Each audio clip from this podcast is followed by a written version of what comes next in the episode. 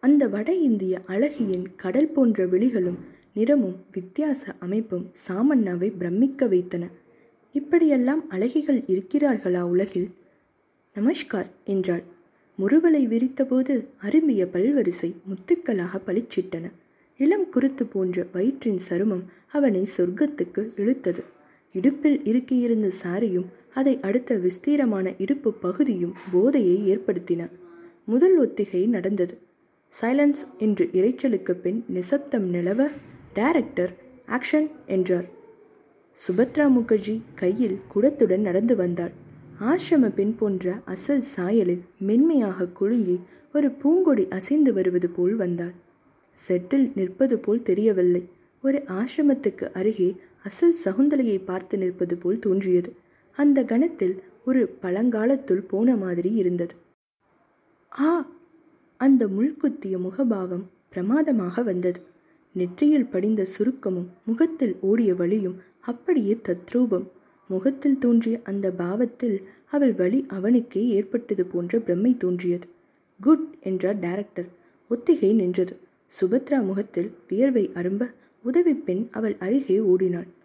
பிரமாதம் உங்கள் நடிப்பு என்று அவளிடம் சாமண்ணா சொன்னபோது அவள் மலர்ச்சியாக சிரித்து தேங்க்ஸ் என்றாள். அடுத்த ஷாட்டில் சாமண்ணா ஆ என்று குரல் கேட்டு சகுந்தலாவை திரும்பி பார்க்கிறான்.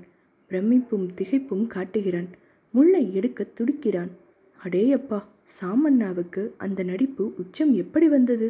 திரும்பிய முகத்தில் அத்தனை உணர்ச்சியும் பின்னல் போட்டதோடு ஒரு துளி காதல் உணர்வும் தனித்து தெரிந்தது. அசந்து போனார் டைரக்டர் சாமண்ணா அருகில் வந்து எக்ஸலண்ட் என்றாள் சுபத்ரா. தேங்க்ஸ் என்றான் அவன். அடுத்த ஆரம்ப காதல் வைபவங்கள் ஒவ்வொன்றாக சுடப்பட்டன. எல்லாம் கண்களின் நடிப்பாக போய்விட இருவரும் அத்தனை உணர்ச்சிகளையும் முகத்தில் கொண்டு வந்து காட்ட ஷெட்டில் பார்த்தவர்கள் அனைவரும் தங்கள் தங்கள் உள்ளங்களில் காதல் அரும்புவதை உணர்ந்தார்கள். டைரக்டர் குட் வெரி குட் என்றெல்லாம் பாராட்ட சேட் ஆகாயத்தில் மிதந்து கொண்டிருந்தார். அந்த காட்சிகள் இரண்டு நாள் தொடர்ந்து நடந்தன. ஒவ்வொரு நாளும் ஷூட்டிங் பார்க்கும் கூட்டம் அதிகம் கூடியது. சாமண்ணா சுபத்ரா நடிப்பு பார்ப்பவர் மனதில் ஒரு ஆழமான முத்திரையை ஏற்படுத்தி மறக்க முடியாத காட்சியாக மனதில் பதிந்துவிட்டது மூன்றாம் நாள் சுபத்ரா சாமண்ணாவை இரவு சாப்பாட்டுக்கு தன் வீட்டுக்கு அழைத்தாள். ஹோக்லிங் கரையில் பெரிய நந்தவனத்துடன் மாளிகையாக இருந்தது சுபத்ராவின் வீடு. இள நீளத்தில் பட்டு உடுத்தி நகை ஏதும் இல்லாமல் தலையை அருவியாக அவிழ்ந்து விட்டிருந்தாள். அவளுடைய இயற்கை வடிவம் செயற்கையோடு கைகோத்து கொண்டு ஒரு மாற்று அழகு காண்பித்தது. சொப்பனத்தில் புகுந்தது போன்ற உணர்வில் சாமண்ணா மயங்கினான். சில மாதங்கள் முன்வரை வறுமையில் வாடியவனுக்கு அழுக்கு வேட்டியும் ரெடிமேட் கதர் சட்டையும் போட்டு அலைந்த அவனுக்கு இப்படி ஓர் அரண்மனை யோகம் கிடைக்கும் என்று நினைக்கவே இல்லை. அவளோடு அரைகுறை ஆங்கிலத்தில் பேசினான். அதை அவள் ரசித்தாள். அவளுடைய சிரிப்பு காரணத்தோடும் வந்தது. காரணமில்லாமலும் வந்தது. ஒரு கோப்பையில் மதுவும் தாம்பாள வெள்ளித்தட்டில் சைவ உணவும் பரிமாறினாள் அவள். விருந்து முடிந்து பத்து மணிக்கு மேல் சுபத்ராவிடம் விடைபெற்று காரில் ஏற சென்றபோது உடம்பு காற்றில் மிதந்தது. எதை நினைத்தாலும் கிளுகிழுத்தது வாழ்க்கையில் இவ்வளவு உல்லாசங்கள் இருக்கின்றனவா?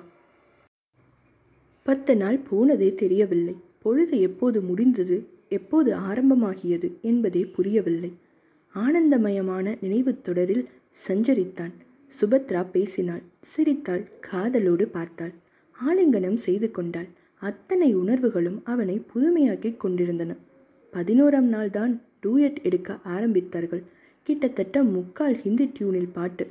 அவனுக்கு சுலபமாக முடிந்தது. சுபத்ரா தமிழ் வார்த்தையில் கஷ்டப்பட்டாள்.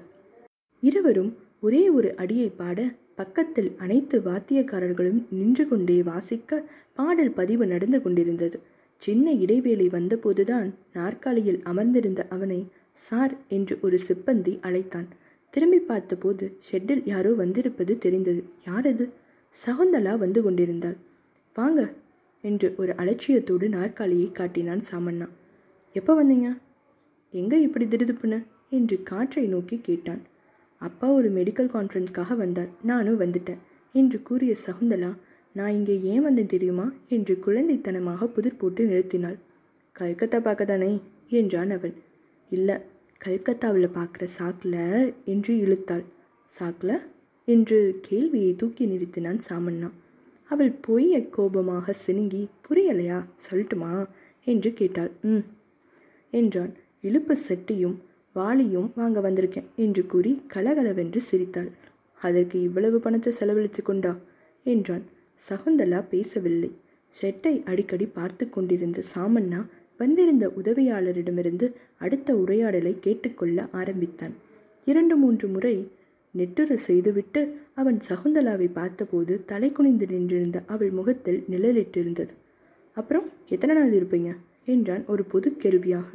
இரண்டு நாள் இருப்போம் என்றாள். முடிஞ்சா வந்து பார்க்குறேன். இப்போ ரொம்ப பிஸி. நேரமும் கிடைக்கிறதில்ல. இன்னொரு படம் உடனே புக் ஆகும் போல இருக்கு என்றான்.